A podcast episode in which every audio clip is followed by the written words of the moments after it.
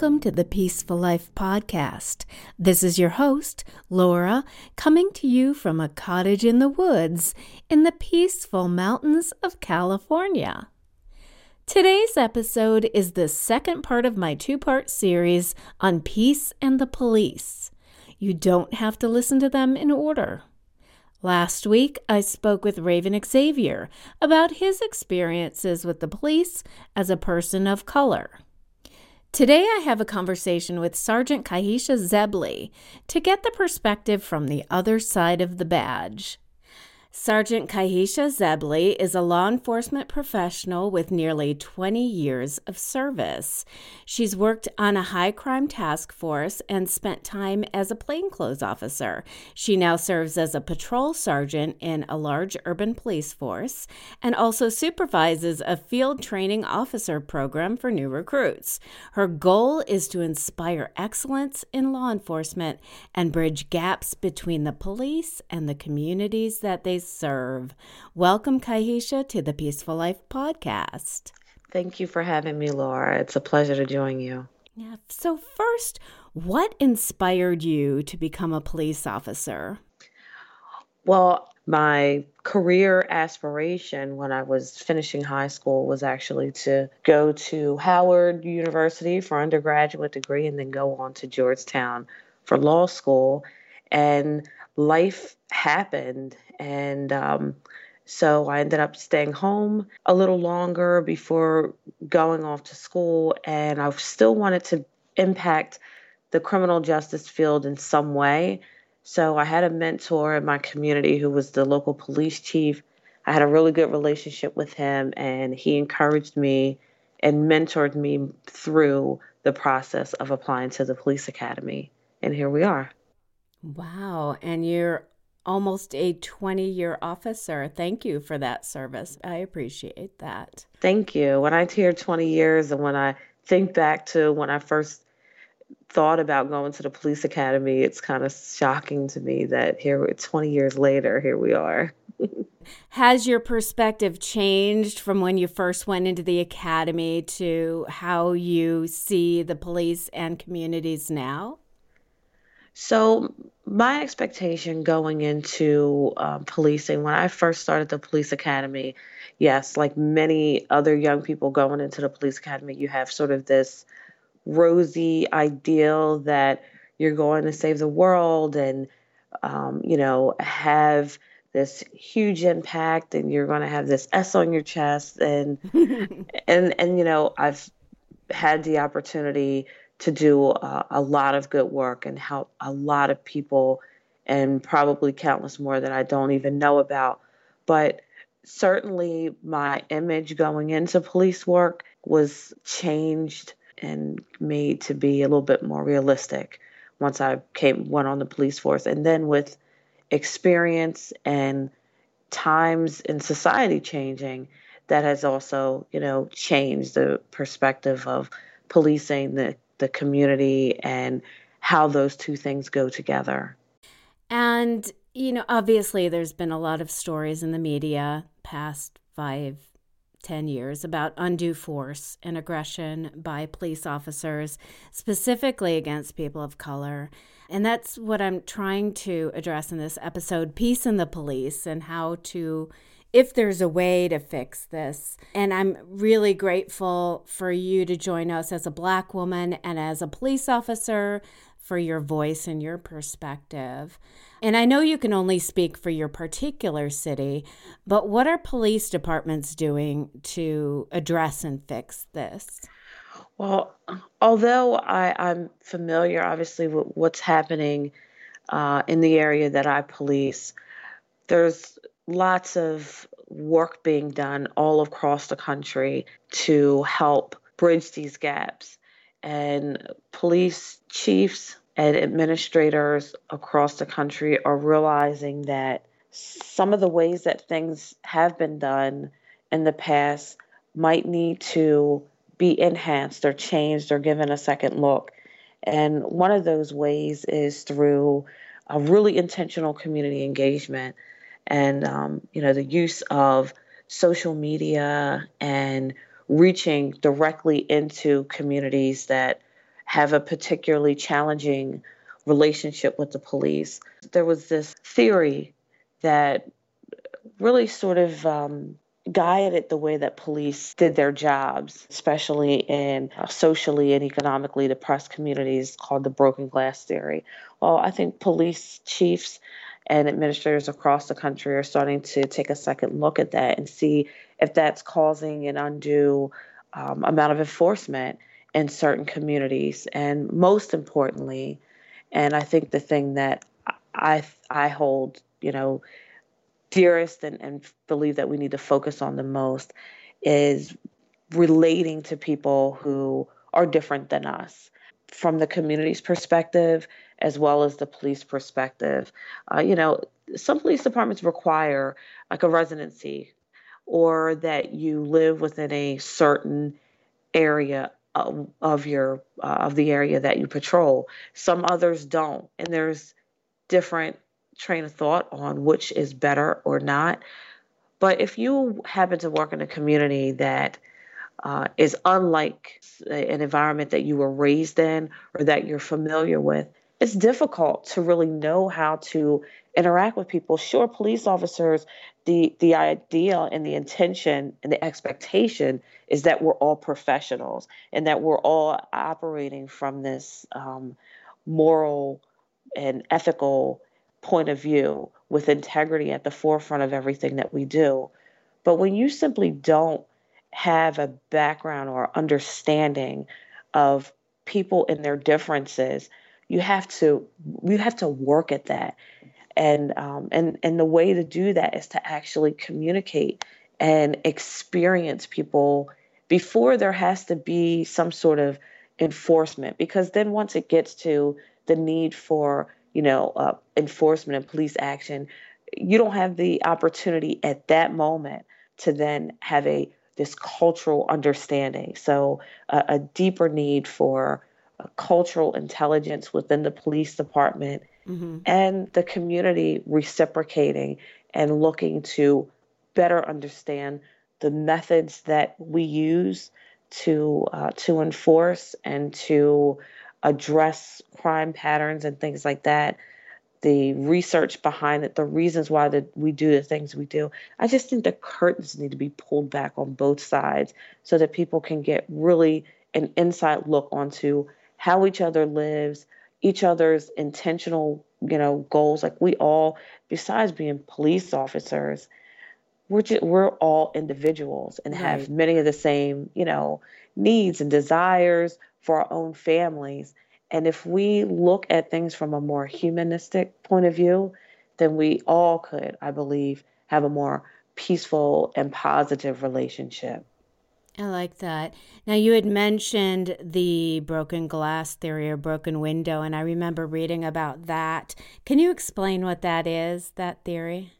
So, the theory basically says that uh, it's it's a social so, sociology theory that was made popular many years ago, and the the idea is basically that in an area where small things go unaddressed, like broken windows in a uh, an abandoned building, or trash and things like that, when they go unaddressed, that leads to higher crimes, a more likelihood of higher, more violent crimes. So police would often be more focused on areas that had, you know, simple, uh, quote, broken glass issues. Mm-hmm. And that would cause sometimes a more heavy handed enforcement in communities that had these matters go unaddressed because there was economic depression and all and it just kind of started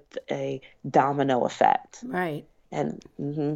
yeah so sometimes in the media when a story comes out it's framed as like a few bad apples thing but I believe that it, it goes kind of deeper than that. It's systemic. And do you think it, it comes from kind of an old school type of training? And like you said, just new views has have to be infused into the training process? I do agree that um, that a lot of the issues that we see are systemic. And the the difficulty with really getting to the heart of these issues is that they're they're ingrained in in the culture. They really are. And when there's you know change is difficult and sometimes people just simply don't see the need for change and um, you know even myself as a black female in law enforcement that was not the most widely accepted thing many years ago and while people of color women people that don't fit the traditional ideal of what a police officer was back in the 50s and 60s, although many of those things have evolved, there's still like an undercurrent. And the undercurrent that remains with that is the same thing that causes the systemic issues that we see. Right. And uh, we, we have to really be honest about that in law enforcement. Now, you had talked about community policing, and I had worked closely with the Chicago Police Department when I, I had written this series of novels and wanted to understand just kind of the inner workings because I had no knowledge whatsoever about uh, any kind of police procedure. So they talked about they had a CAPS program, which is Chicago Alternative Policing Strategy, but it's kind of been off and on. Do you think that, you know, the bottom line is that that is the best way to go is community policing and having neighborhood meetings and just you know like you said getting to know each other on a human level other than training that that is a great basis for creating peace I think it's a great basis, and I'm glad that you mentioned training because that was the other thing that I was going to say is that having having a foundation of you know community interactions. I think it's really important. But if folks are required to interact with the community, if you're assigned to um, you know community relations, or if it's something that's part of diversity inclusion training during your your annual or biannual training, then you're not going to necessarily have that same buy-in. It even sometimes I think creates this resentment in officers mm. because the you know it can sometimes appear that you're being made to do something that's just not necessary. Um, you know, there's no problem with how we interact with people, so it's not necessary to have this. I don't need to understand diversity any more than I already do. So they don't feel like they're broken, so they don't want to be fixed. That, yeah, that's kind of the, the the mentality. In many ways, and and so getting at the heart of that, I think, is really the big challenge. That's really the big challenge. You know, police officers have always been trained to be warriors and to you know be this warrior mentality, and I think that has sort of played into some of the real systemic rather than anecdotal challenges and breaking through that mentality breaking through that culture is is really the big challenge yeah i spoke with a police officer in chicago uh, kind of about this and she said, you know, we're trained to think it's them or me, it's them or me. So if somebody's being aggressive, I have to do what I have to do to go home at night. So do you agree that that's kind of sometimes what's going through the heads of the police officers that absolutely they're scared mm-hmm. there's there's a fear there they're human as well and they have to make sure that they return to their families at night too it's true. It's it's true. There's definitely this inherent fear and you know, I think it's just it's really important for police. I, I always say that we have this incredible responsibility. We have a lot of authority and power and influence over people's lives when they have an interaction with us. In an interaction with me on any given day or any other police officer across the country could really change the trajectory of a person's life and their families. And having that responsibility, it, it, it has to weigh, it has to really be weighed heavily by the individual officer with every encounter that you have. It can't just be um, no matter what, I'm going home. That's absolutely a priority. Of course, we go out to serve our communities, but ultimately, you know, our our families are sacrificing as well. Right. So we we we want to come home to our families safely. Uh, I just think it's important to weigh the responsibility that we have to the people that we encounter mm. because they want to go home to their families as well. And we take on this risk, you know, like no one expects that they're going to be or or hopes that or intends to be harmed in this job. Right. But there has to be a, an understanding that just as others risk certain things when they enter into a certain profession or certain activities, things like that, like there's an inherent risk in the job that we do. And our ultimate mentality can't always and just simply be no matter what, no matter what, I'm I'm to be unscathed at the end of this shift because the reality is sometimes things happen but we have to balance you know that that need to remain safe that priority to remain safe and to enforce fairly. Does that make sense? Absolutely. It does. Now speaking of family you have a 10 year old daughter. I do. How do you discuss your job with her? You know, I it's interesting because I, I don't I don't discuss a lot of what I deal with uh, with my daughter. My husband and I are both in this line of work, and as she gets older, she certainly is more aware of the dangers that her mom and dad face.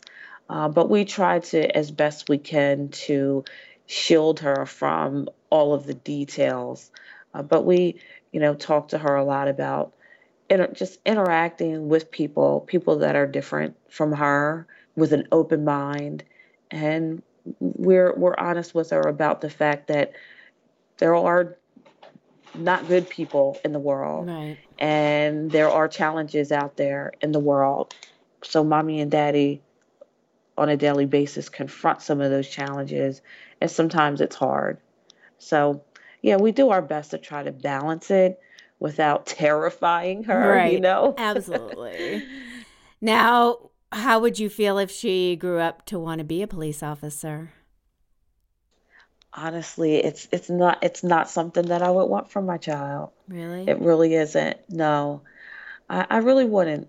Um, she has a heart for service mm-hmm. and is really concerned about the state of the world. She's really interested in the environment and social justice. She's um, really, you know, interested in helping things be better. That is uh, awesome.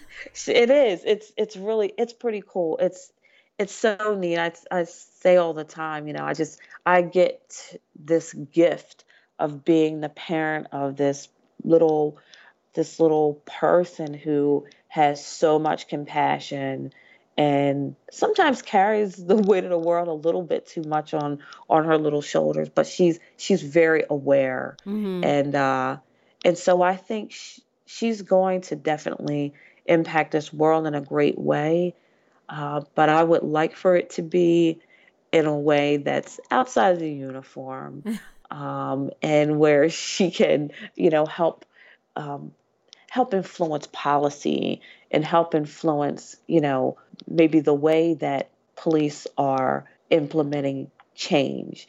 But I, I, would like for her to not necessarily go into the line of work that my husband and I have chosen.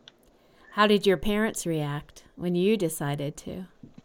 Well, you know what's interesting when my my father passed um, my senior year in high school, so that sort of is what led me to change direction with going away to college.